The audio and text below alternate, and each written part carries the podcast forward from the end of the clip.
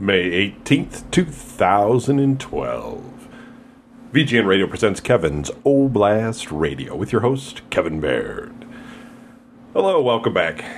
So I had recently put up a new Oblast Facebook page. I'm sure if you go to Facebook and you search on the word Oblast, you'd be able to find it. It is actually a page that you can go to. I think if you go to facebook.com/pages and then type Oblast Radio as one word. Nope, that doesn't work. See that? Maybe you don't have to put pages in there. Let me see if I can get rid of that.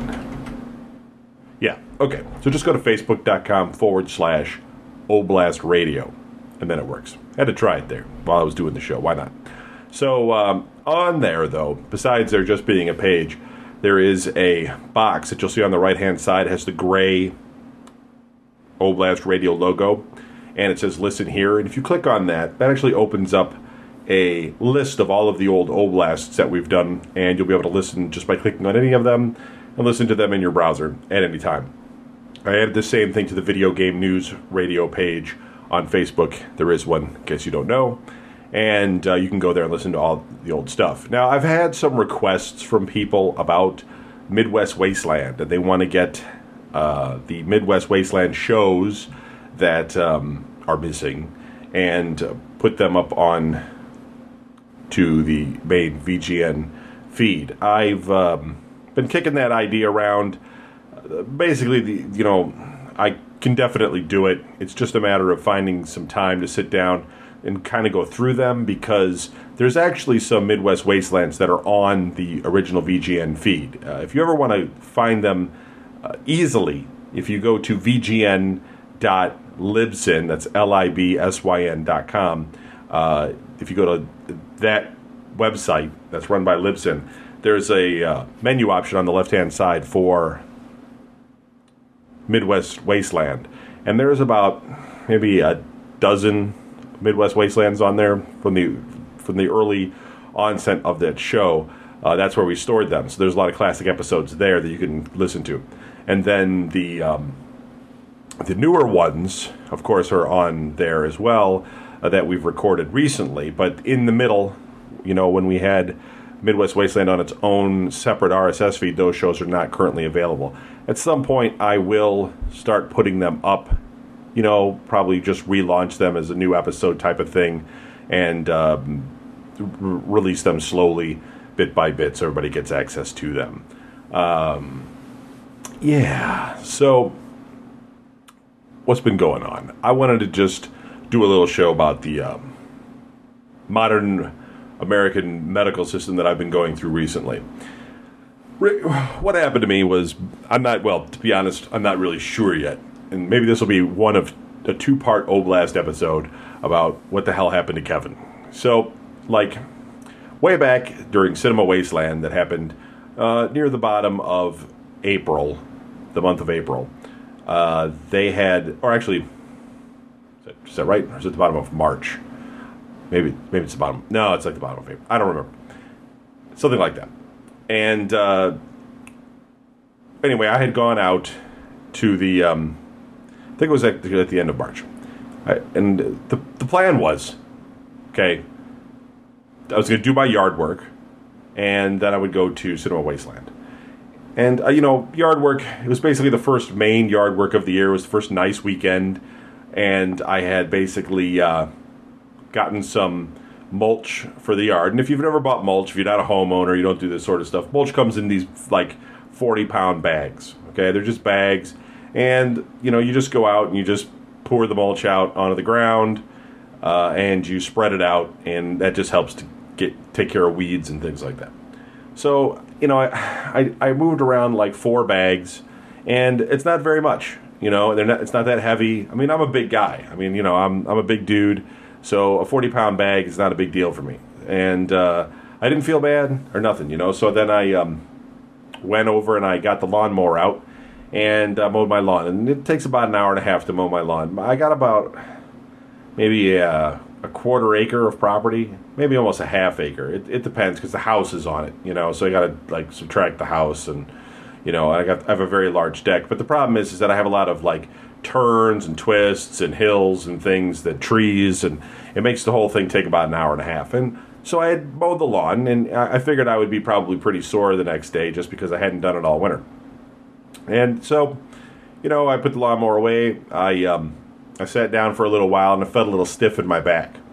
And I said, well, you know, I'll just, you know, this is probably just normal back pain. Everybody's had normal back pain before. You know, you get pain in your lower back when you do something that you probably shouldn't have done. And, you know, it's sore, and it's stiff, and it's uncomfortable, but eventually goes away. So I was like, all right, you know, so I went to Cinema Wasteland and, you know, kind of hung out in my brother's hotel room there with, it's kind of a party going on, a bunch of people.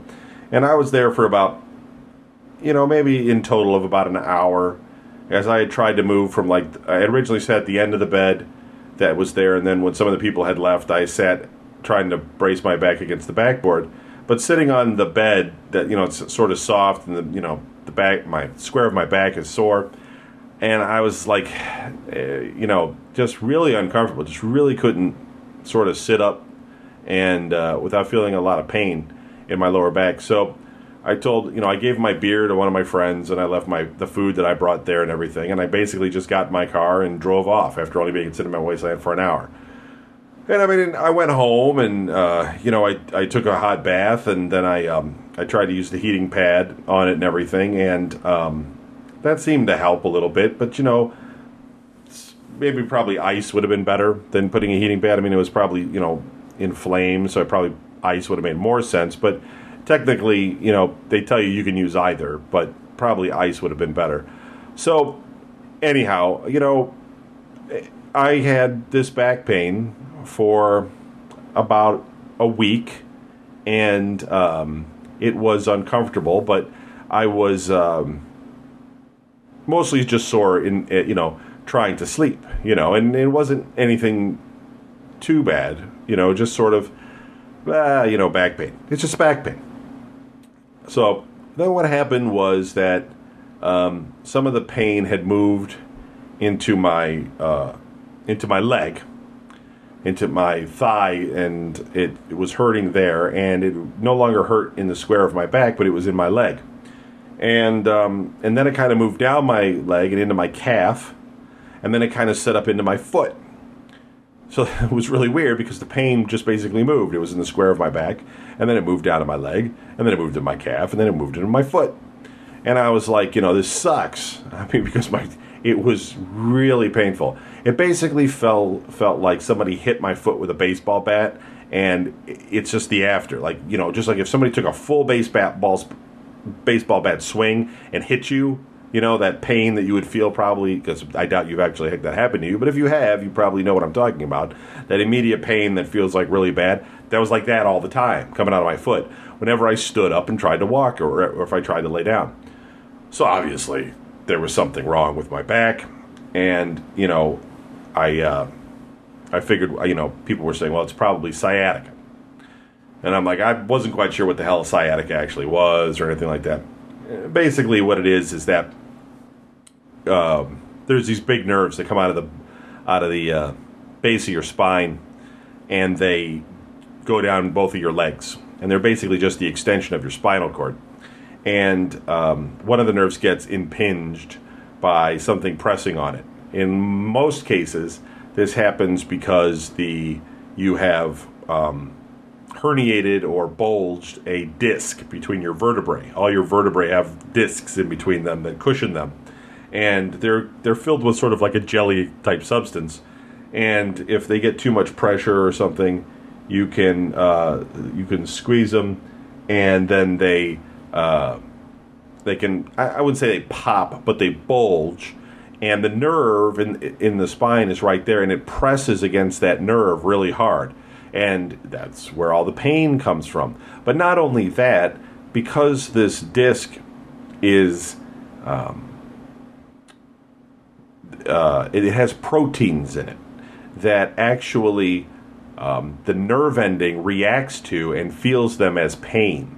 So you have sort of a double whammy there. You get just the pressure from the disc pushing on the nerve, and then you get the pain, the extra pain for the proteins. Now, the more your nerve is impinged this way, the lower the pain actually is. So the more bulge that's happening, the more pain, the lower it is. So that's why it was in my foot. Basically, I had the worst of the worst type of situation, pain in my foot. So obviously I needed to go to the doctor. So I went to the doctor, and I went in, and I was like, well, let me just say first, I called.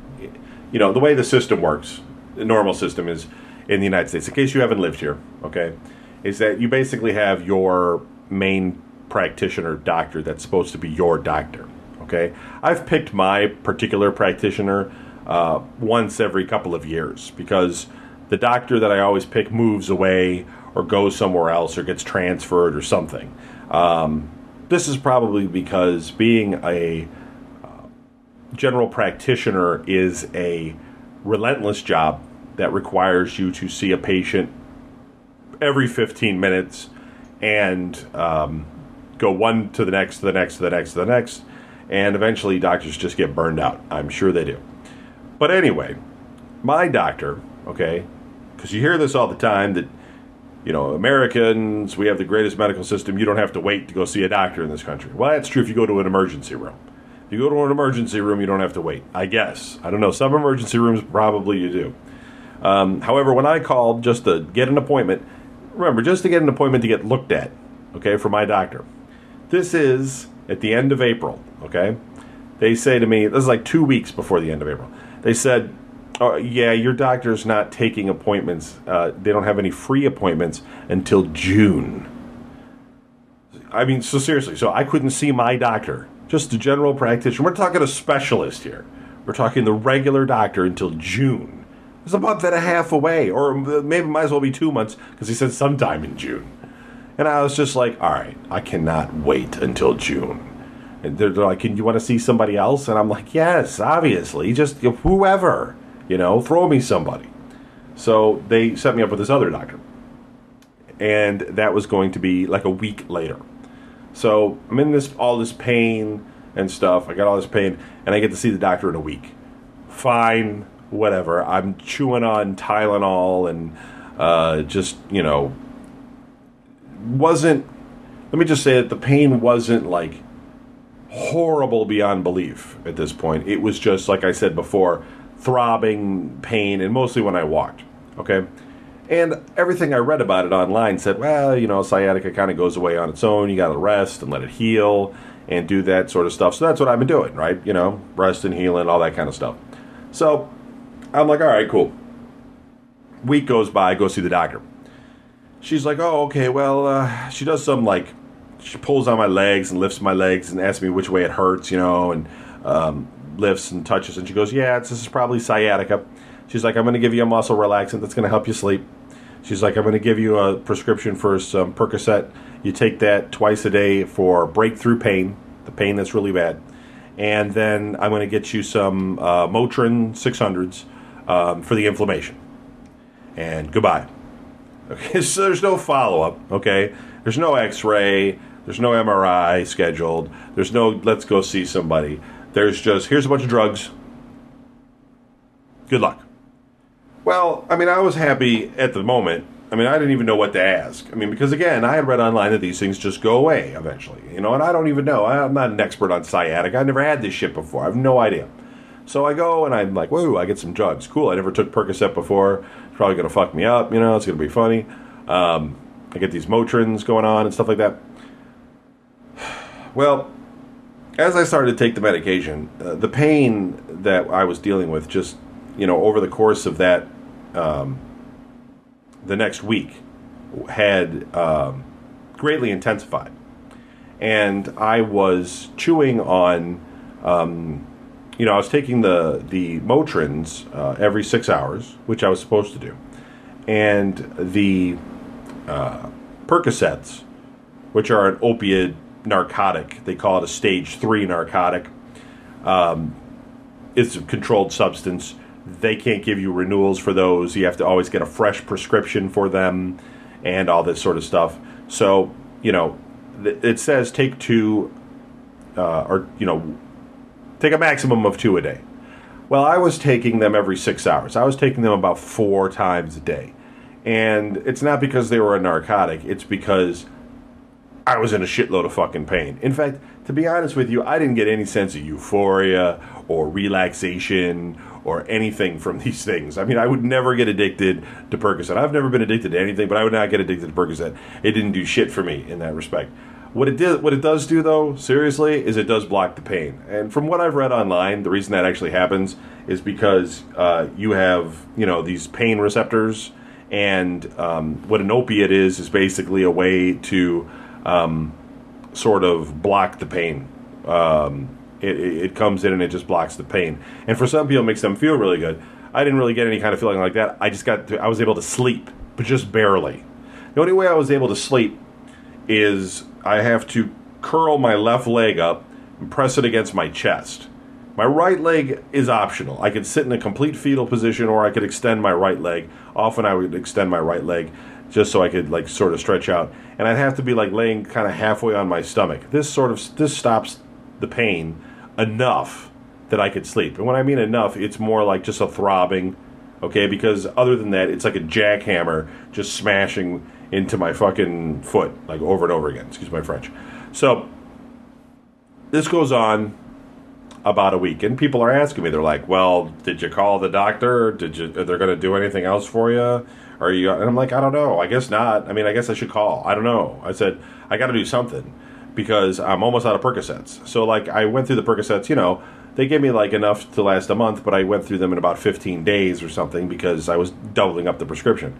And I said, all right, well, I'm going to have to call the doctor and figure this out. Now, the doctor had also told me to go to physical therapy, and I had gone to physical therapy, and the girl at the physical therapy desk, she was very nice, but she was like, you're too acute. She was like, you are in way too much pain. I was like, I know I am. No kidding. I am totally in a lot of pain. She's like, you can't really do physical therapy if you're in this much pain. She's like, did they give you a Medrol pack? And I was like, no. And I was trying to remember it. I was like, Medrol pack. But I was on freaking drugs, so I was like, I couldn't quite remember what she had told me. And she's like, yeah, you might want to ask them to give you a Medrol pack or something. And she's like, and maybe switch off of the ibuprofen, maybe try taking Aleve and something. So I'm like, all right, well, I'm in the same building. Physical therapy is in the same building where my doctor is. So now I want to point out to you how bad my pain is, okay? Walking from the waiting room into the elevator, going up the elevator, one floor, and out the door, I had to immediately sit down. I would have sat down on the ground if I had to, but luckily there was chairs there. And I had to just sit down, and then I have to lean forward to take the stress off of that nerve or whatever's going on in my back so that my foot doesn't feel like it's being crushed by a freaking steamroller, because that's just what it feels like. It's incredible how bad it is. Otherwise, I mean, I could probably just stand there. I could stand and take the pain, but, I'll start sweating, and I'll probably, to be honest, I mean, there's probably, a point where I'd pass out or something. I mean, it's ridiculous. I mean, it's just a massive amount of pain. So, I'm like, this really sucks. So, I get to the front desk, and I'm leaning, I'm hunched over the front desk, and I'm talking to the lady, and I said, well, I just got done talking to the physical therapist, and she said I need to take something for this. She said a med pack. I don't know what the hell she said. I can't even remember what she said. But they're like, okay, well, we'll talk to her. She typed it out. She was really nice. She typed it all on the computer, and she said, we'll talk to her, and we'll give you a call. And I'm like, okay, all right. So whatever. So then I just managed to get out of the building and back into my car. And luckily driving is for some reason fine. I can sit in my seat because I think my car seat's tall and it just kind of holds me up. And it's no problem sitting in the car. So I'm thinking, okay, they're going to call me. And then a day goes by. It was Monday and I didn't get a call or anything. So Tuesday morning comes. And I mean, I had another night of almost no sleep. And I went on to the email system that they have, because this is how I normally renew my prescriptions and things like that. And I put in a request to get a renewal for my Percocets, because I was running out. I only had a few left. And they called me you know, and they were like, you know, we have to interview you since you had a request to get this Percocet. Not, it's like, I don't want like a narcotic. I mean, I don't like narcotics. A long time ago, I used to I had a prescription for a sleep aid.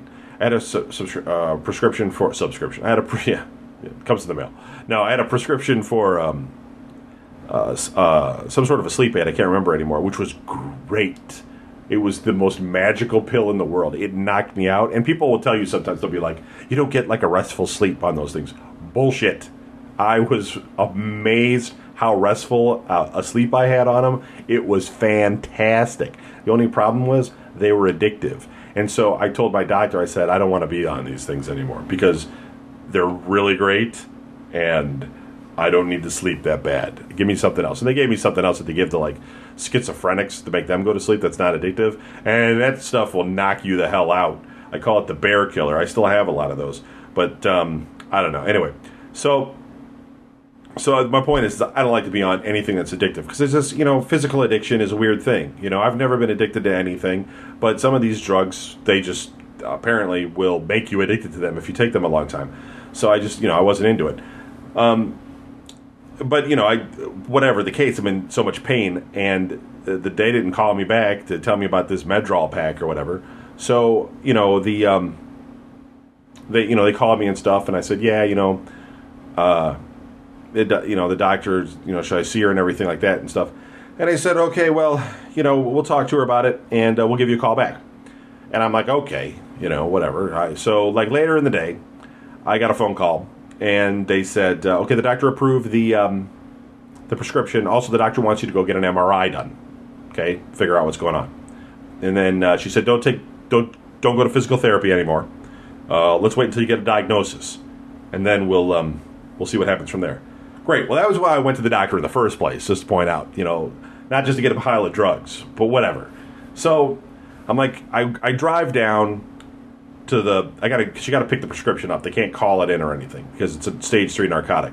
So I go in, I go upstairs. I'm in so much fucking pain. I have to sign this fucking book. They gave me this crazy prescription paper that you can't copy or photograph. It's got all kinds of shit on it to make it so nobody can fuck with it. Write down like 7,000 pills on it or something. Whatever. I take that. I drive it over to the pharmacy. Okay. Pharmacist gets it, and he's like, this is too soon. He's like, you can't have this. I'm like, well, why? And he's like, well, the last one they gave you, he's like, they told you, it's good until, you should have enough pills until May 15th. And I said, yeah, I talked to the doctor. I mean, the problem is that I was taking them, it said twice a day. I was taking them every 6 hours because, I'm just in constant pain. And, I talked to them. They interviewed me over the phone and stuff. And so, and he's like, well, I'm going to have to call them and find out. And I'm like, yeah, that's fine. Whatever. Go ahead and, call them. Whatever. I'm not going to wait a week and not have any kind of painkillers. I don't know. Call them. I've been trying to call them. This is what I'm getting, So he calls them up. He calls and he talks to 3 different people to find out if it's okay for them to basically give me some more Percocet. And I understand it. I get it. It's all about, pain, people getting addicted to these things and all that sort of stuff. But at the same time, I have this completely legitimate prescription. These, it's not like you make this yourself. It's not like some scratch pad from the olden days. This thing's all pretty high tech from the clinic. And it's got all the prescription numbers and it's all computerized and all that sort of stuff. So it's not like I was bullshitting the guy or something. But anyway, he talked to some people, and he was like, okay, he goes, yeah, it's cool. He said, they said the same thing that you told me, and yeah, okay, no shit. So, he's a nice guy, and he's like, he goes, yeah, that's weird. He goes, given your situation, he's like, I would think that, you ought to be on OxyContin. And I'm thinking to myself, I don't want to be on freaking OxyContin. That's the crazy, that's the drug people get on, they take that and Clonopin and whatever, and then they end up dead. I'm like, no way. But to be honest, if you don't know, because you probably don't mess around with this stuff or you don't like follow it like that closely. Percocet and OxyContin are essentially the same thing. The big difference is in terms of the opiate is that OxyContin is like sort of time release. It's like 4 times the dose of a Percocet, but you only have to take one OxyContin for the whole day. where with the Percocet, you basically, it doesn't even last very long. It probably helps you for a few hours, you know, 4 hours maybe, and then it's done. But the Percocet's mixed with Tylenol. So you get like 325 milligrams of Tylenol plus the Percocet, where the oxycodone, whatever, that's actually what it is, and the OxyContin, you know, which is also, it's not, it's I don't know, oxymethadone or something like that, but it's basically the same thing. It's just more time release. So that's why the pharmacist said that. He's like, you should probably be on this one, because then I would only be taking one tablet a day and get through the day or whatever and stuff. But I don't know. That's the drug that gets everybody freaking hooked. So, you know, I didn't say anything like oh, fuck you, dude, you know. But so anyway, he goes over and he's like, I'm going to go ahead and fill it now for you. And I'm like, all right, you know, cool. And so he punches everything in his computer and he goes, oh, because your insurance says it's too soon. Yeah, you'll have to pick it up tomorrow. Ugh! Well, luckily I still had a pill. So I was like, that's cool, I'll pick it up tomorrow and stuff. He prepped it all and everything for me. So I went back home, you know, and fucking drug addicts fucking everything up for everybody, I tell you what. So, you know, I get the prescription filled and everything. So I have to go to this MRI. And I've never had an MRI done before, but I'm not worried about the MRI. I've had x-rays done, I've had a CAT scan done. If you ever had a CAT scan, it's kind of like an MRI. You put your head in a tube, and there's this like big donut-shaped thing, and it kind of moves around, and it's like scanning your head or whatever the heck you're getting scanned with, and you know, it's cool. So you know, I've done all that before. So I go down to the MRI, and you know, I've seen these things on TV. You know, you lay on the bed, they slide you inside this thing, and they do their little pop pop pop pop pop pop tests and all this sort of stuff, And I'm like, I'm not nervous about it. I'm not worried about it at all. You know, and they're like, do you want to listen to music? You know, and that sort of thing. And I'm like, yeah. You know, so they give you these headphones to put on, and I lay down. My back's hurting. I can't lay down. You know, my back hurts. But I'm like, all right, I can sit through this, you know, for a little while and deal with the back pain. I got my legs up on the thing, and you know, he slides me inside the machine, and he's like, okay, well, the first test is going to take about 30 seconds, okay, and I am totally in this thing like I'm inside a torpedo tube. Okay, my arms are smooshed against my body. This hole is really tight. And my head's kind of hanging out of it, but not really. Like, barely out the top. And the rest of my body's inside the thing. And the thing is incredibly loud. And let me see if I can find an audio example of what mine sound like. So hang on, I'm going to find it right here.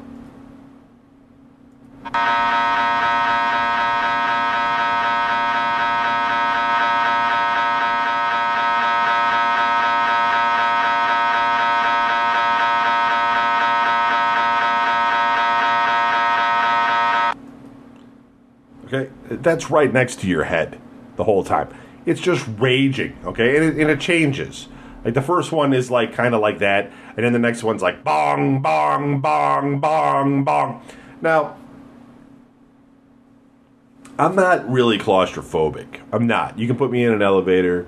You can probably like put me in handcuffs. You could make. You can probably trap me in like a window or something. I don't know. Okay. I'm not really claustrophobic like that. But the problem is when you tell me that I can't move, you're like, don't move. I can't sit someplace and not move. I cannot do it. Even when I'm sleeping, I probably got to roll over or something every so often. Now, I'm trying to behave, but my back hurts, okay? And this thing's making this incredibly loud noise. And in my head, the wheels are turning, because I start thinking about all of the ways that I could just, like, get torn apart by the giant magnet that's in front of me, or that's all around me. And I'm really starting to, I wouldn't say I was starting to panic, but I was starting to sort of sweat it, is the best way to say. And, you know, the guy's like, well, the next test is 3 minutes. And so he starts doing this next test, and it's like, bang, bang, bang, bang, bang. You can't even hear the music. It's so loud. And, you know, he tells me that the test is going to take 40 minutes to go through. 40 minutes. And I'm like, there's no way. There's no way. There's no way. I cannot just sit here, you know, for 40 minutes with my back screaming in pain, you know, while this machine's making all this racket. So I told him after that second test, I said, you know what, dude, I got to get out. He's like, okay. He's like, I don't know what else I can do for your back. I'm like, nope, that's it. I'm done. They're going to have to, like, give me drugs or something because there's no way I'm going to be able to do this. And he's like, yeah, okay. He goes, maybe you can go to one of those open MRIs or something, you know. And I'm like, yeah, that whatever, an open MRI. I'll do that, sure. So I called my doctor and I said, you know, to talk to the people there. I said, I couldn't do the MRI. And she said, listen, why don't you go talk to the, I'm going to set you up with the spine doctor. You know, and then let them deal with it. So I'm like, all right. So they set me up to see the spine doctor. And while I was talking to him on the phone, that was May 31st, okay? And I'm like, all right, so I'm going to go see the spine doctor May 31st. But then I started thinking to myself, I said, I'm not going to make it. I'm not going to make it to May 31st. I mean, I'm dying. I'm in so much pain. I'm fucking dying here. I'm not making it till May 31st. I got to get some answers for this crap. So I end up calling him back a few days later. And I'm like, look, forget it. I can't do May 31st. You got to get me into something, somewhere, okay? And they're like, well, does it have to be in Strongsville, which is like, you know, near where I live? And I was like, no. I said, it can't be in Maine, but it's got to be someplace, you know, close by or something. And she's like, well, how about Lutheran? Lutheran's down in Cleveland. And I was like, yeah, all right, let's do that. So she's like, well, I'm going to set you up with the surgeon's assistant there, and he'll diagnose you. And I'm like, all right, whatever. As long as you can, like, give me some medication or something, I don't care, that's fine. So I go another week, you know, go out to this Lutheran hospital. I meet this guy. He gives me a more thorough physical examination. Has me get some x-rays, okay, which are kind of difficult to take because standing, again, lots of pain, very hard to stand, and I had to stand for them. But I tell you what, an x-ray took about 5 minutes, right? MRI, 45 minutes. X-ray, 5 minutes. But, you know, I knew that I have to still get an MRI because, you know, x-rays don't show you tissues and stuff. They only show you really bones. So I'm like, well, this sucks. So I, you know, the doctor's like, yeah. He's like, because it's possibly a herniated disc in your, he goes, your spine looks really good. He's like, it looks really good right here. You've got a lot of gap in between each one of your vertebrae. He's like, this one down here, which was like the lowest one, you know, there was still a gap there. He goes, but maybe that's the one that's, you know, maybe you've got a bulging or a herniated disc or something going on. He's like, the only way we're going to be able to tell is if you get an MRI. And I said, listen, I said, if you're going to put me in an MRI, I said, I'm going to have an open MRI, and you're going to have to give me some drugs. I said, I need some Valium or something, because there's just no way I'm going to be able to sit there for 45 minutes and not be able to do anything. And I said, or some people told me that, like, I could take gabapentin for this. I heard that that's pretty good. I've heard that something about a Medrol pack. You know, I got to get something else because I'm dying. I'm in so much pain. And he's like, well, he goes, you can definitely get yourself an open MRI. We can get, you know, one scheduled, referred to you for one for that.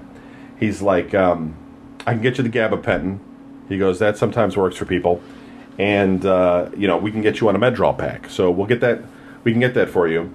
He goes, I can't prescribe for you any of the narcotics. I can't do that. And what he was saying is, it wasn't some moral thing because we were at Lutheran Hospital. Oh. No, it was, he was the doctor's assistant. So it's sort of like a doctor in training. Sometimes there's nurse practitioners. I guess you could call this guy like a practitioner in the sense that he is not able to prescribe everything that a doctor is able to prescribe. Just the things that, you know, you would need for general health. So, you know, a lot of times in the United States now, you can go into like a drugstore and they have a nurse on duty that's like a nurse practitioner, and they can give you like the flu shot. They can give you stuff for like your cold or some, you know, some antibiotics and stuff, but they're not allowed to prescribe to you, you know, narcotics or heart medications or things that are like all hardcore. So, anyway, so that was a bit disappointing, but I knew that I had Ativan at my house that I used when I went flying before, and I know Ativan helps to calm my nerves. So I'm like, all right, that's fine. So we set up to go get an open MRI a week later, and I went to, you know, and I started taking the Medrol pack, and I took one of the gabapentin. Now, the gabapentin is kind of a weird drug. Nobody actually knows how it works exactly. You can look this up on the internet. Nobody quite knows. They thought they were building a designer chemical to do something, and then it ended up doing something else, and they're not quite sure what.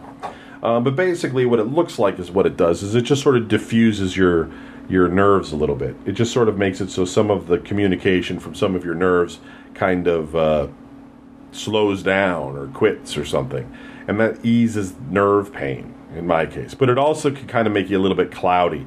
Like if you've ever had like one beer, like not like a bunch of beers, but like if you had one beer so you're not quite as sharp as you were, that's what gabapentin does. It's just sort of like, you know, makes you a little bit more relaxed, a little bit better. It doesn't get rid of the pain completely or, you know, that great, but it works sort of in tandem with the other painkillers. And so it was a way of basically not having to take the Percocet and take something that wasn't addictive. So rock and roll to that. And then I ended up taking the Medrol pack. And the Medrol pack is a steroid. You can only take it once a year. It comes in like 21 tablets. You take 5 the first day, 4 the next day, you know, et cetera, whatever that math works out over a series of 6 days.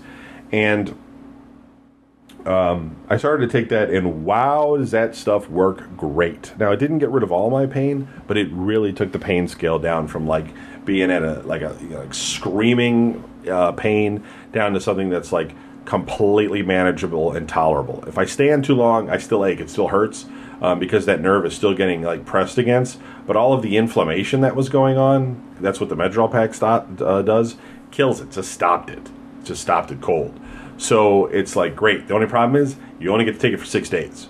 And that totally blows because I only have a couple days left. But whatever, I have the gabapentin and stuff. So I went to the open MRI, and I had taken an Ativan when I woken up, and I was really nervous about it. And I had taken another one when I got in the door. I filled out the questionnaire, and I was pretty nervous. But at the same time, I was feeling like, all right, I can do this. This is no big deal. They're going to put me in legs first. My head's going to be sticking out of the machine, and I'm going to be okay. You know, no big deal.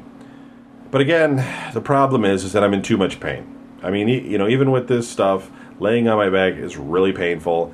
And they had to, like, strap me in. Like, they had strapped this thing around my body. And I asked them, I said, do you really have to do that? And she's like, well, it's necessary for the machine in order to see what it's doing. And I'm just, like, thinking to myself, I can't sit here for 40 minutes. I just can't do it. I mean, it's just, I know it seems crazy, like it's like, you know, just do it and tough it out and stick it out and everything, but it's like, it's just incredibly difficult for me to do that. I don't know how else to explain it. I mean, you could take me to the hospital and they could be like, you're going to get 20 shots right in the belly. And I'd be like, all right, let's do it. I'll just lift my shirt up, and I just watch you stab me in the stomach with a shot. That, you know, that bothers a lot of people. It doesn't bother me. You know, some people don't like dogs. I don't know, but this sort of stuff doesn't bug me.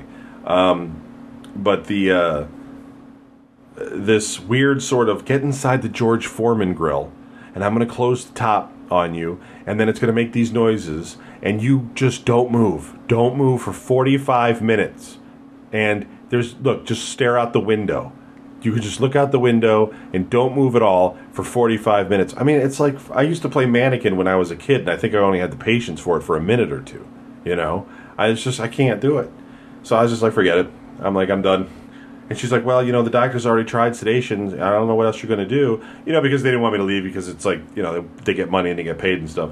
And I'm just like, I know. I said, well, I don't know. She's like, you can bring your friends, and they can be with you and stuff like that. I could just imagine my brother being there with me. Be like, stop being dumb.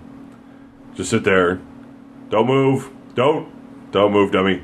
You know what I mean? Like, that's not going to help.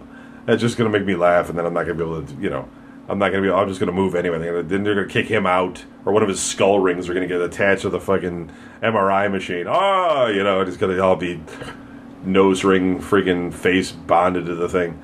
So, anyway, I called up my doctor, and I was like, look, dude, I couldn't do it. Just like I told him I couldn't do it. I said, you need to give me a Valium or something, you know.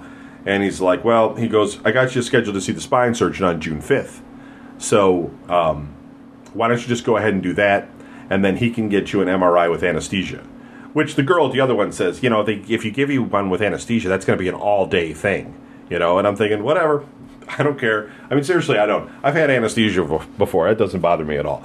And the getting out of anesthesia is kind of fucked up. Sometimes you vomit, and there's like, you know, it sucks, and your throat's all dry because they shove an air tube down your throat and stuff like that. But I don't really care. I mean, it's kind of just like I would so much rather just like be unconscious for this stupid 45-minute thing, because I won't be in pain, because I won't be freaking out.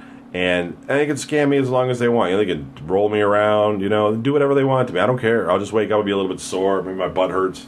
I don't know. But I'm just saying, like, fine. You got to have to knock me out for this. It's stupid, I know, but I cannot lay still for that amount of time. I mean, they do it. And the funny thing is they do the anesthesia mostly for children. They do it for adults, too, people like me. But they do it mostly for kids, because kids can't sit still. You know, they're just like, yeah, they're like, Billy, stop it, Billy. Just lay still. And then they're like, all right, give them the drugs. And they knock the kid's flat, you know, and then they just scan them and stuff like that. Now, let me tell you something. If this sort of thing doesn't bother you, like if being inside the George Foreman grill type of thing doesn't bother you, I would tell you, from my experience now, being in two MRIs, definitely, without question, go to an open MRI. If you've got to get one done, go to the open MRI. First of all, they're much quieter. It was insanely different. I mean, I don't even understand why the old crazy ones are so loud compared to the new ones. The new ones are so much quieter. You barely hear the things. They're just going bloop, bloop, bloop, bloop, bloop, bloop, bloop, bloop. And you're just like, eh, this is nothing.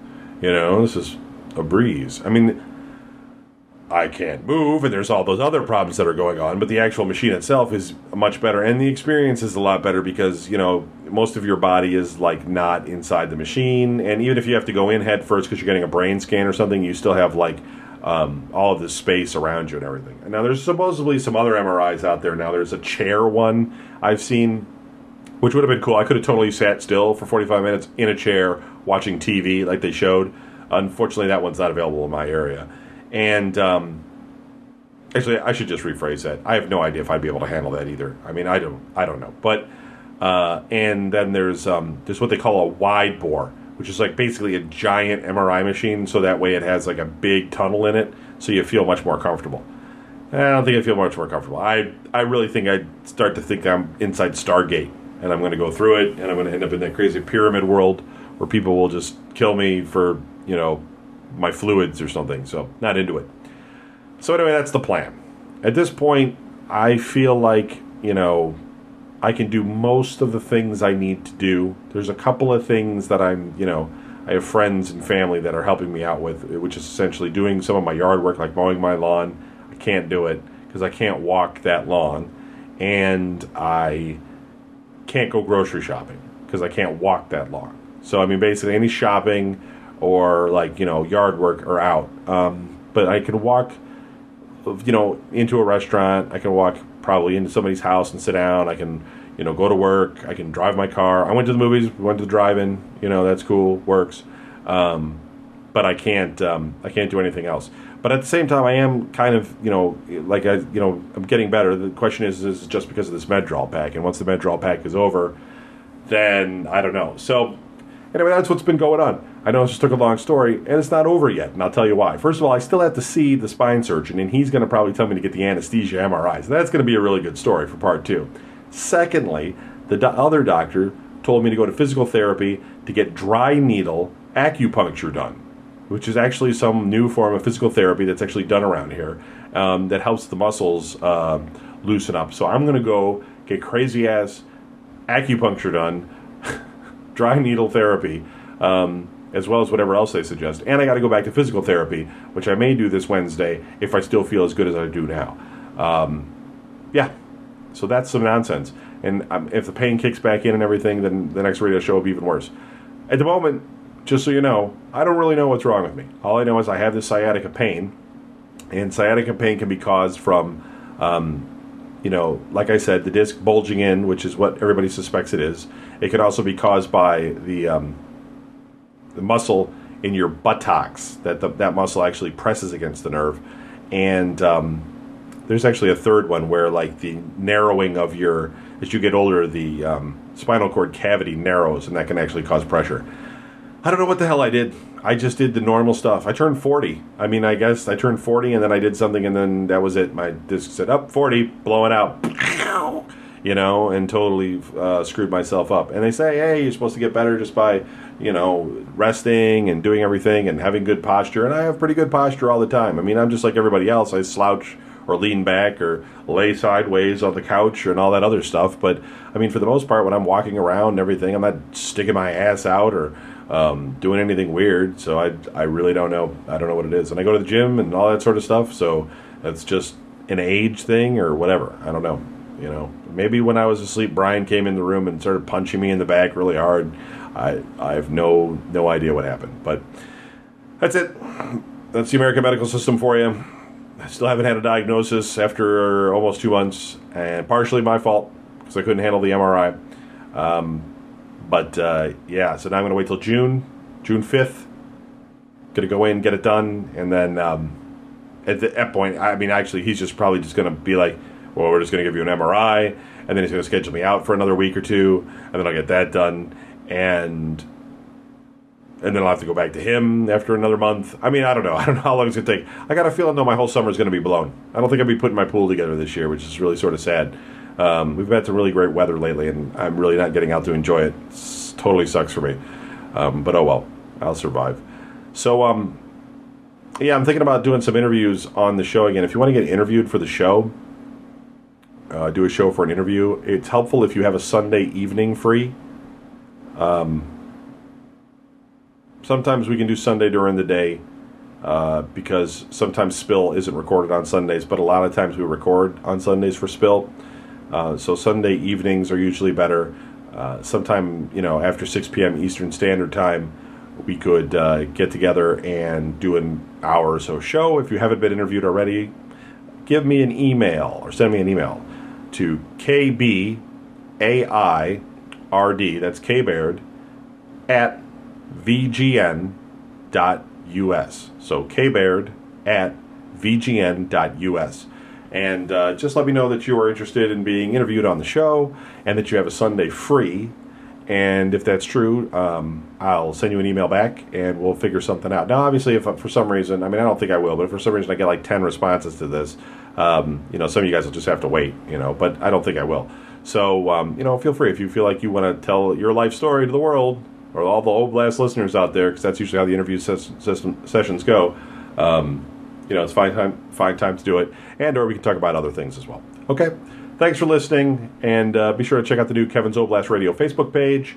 It's at facebook.com/Oblast Radio. Leave any comments or, you know, show ideas or things like that. And don't forget videogamenews.com. If you need an invite for that show, you can also email me, and I'll get you one. Or just find me on Facebook, and I'll send you an invitation to the Video Game News website as well. And that's it. Thanks for listening. Good night.